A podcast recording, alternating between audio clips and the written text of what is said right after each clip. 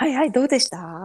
あのね結局あのジュリー・デューティーで呼ばれて行ってたんですけれども、うん。あの2時間ほど待たされた後なんかもう寝てたんですよ。だからカポーって。でも もうなんかね1時間ちょいかかったんですよね。やっぱ朝は混むね。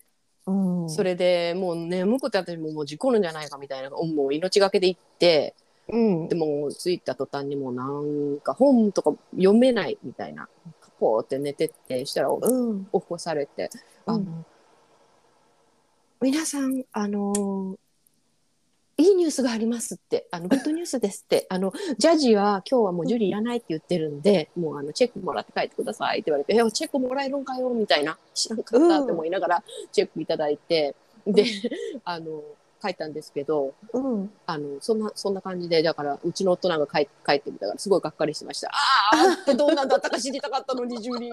そうだよ。私もなんか楽しみにしてたのに。そうだからもう